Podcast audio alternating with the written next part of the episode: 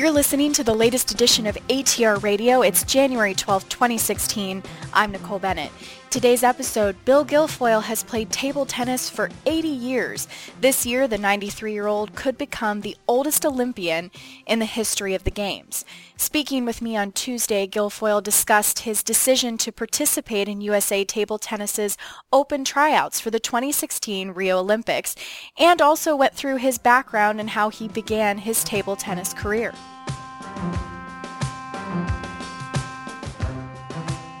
Well, I started with about 13. I was playing baseball, kind of on a grade school team, and I love baseball.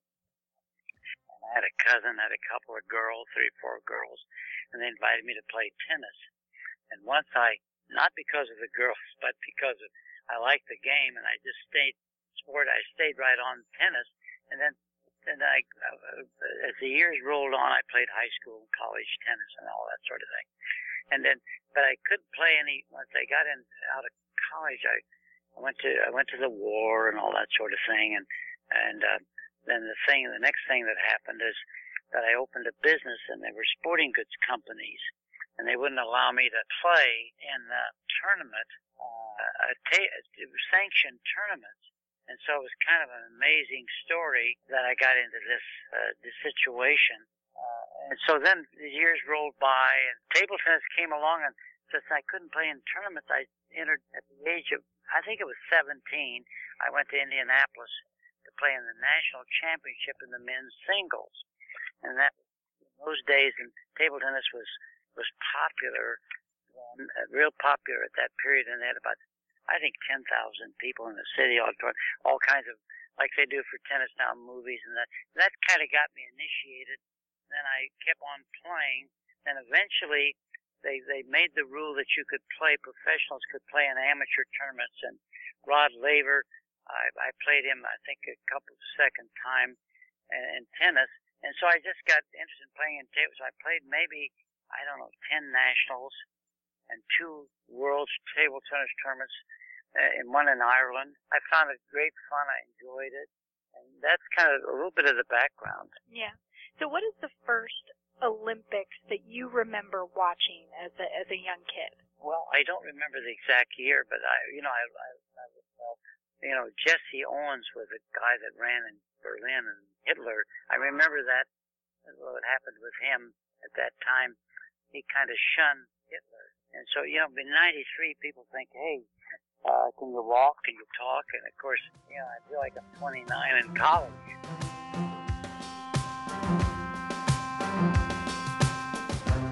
Having competed in table tennis and tennis internationally, Guilfoyle said he decided a few years ago it was time for some change. Well, my wife had died about nine years ago. I didn't work for maybe 10 years.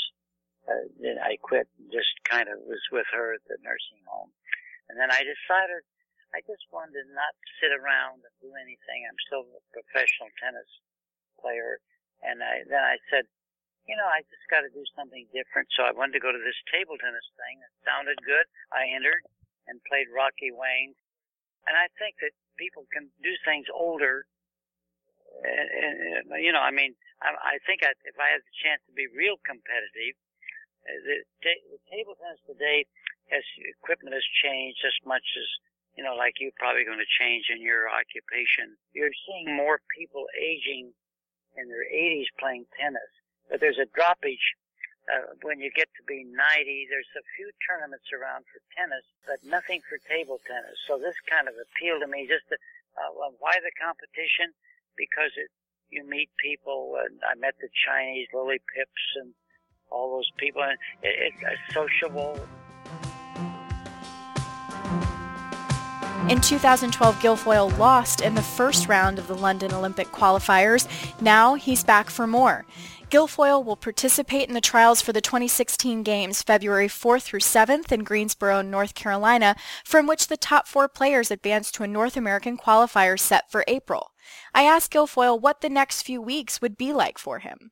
I, I have a group of people from all kinds of countries got into table tennis, like a Vietnamese girl and and Chinese, and they're working here or living here. And so table tennis is spreading.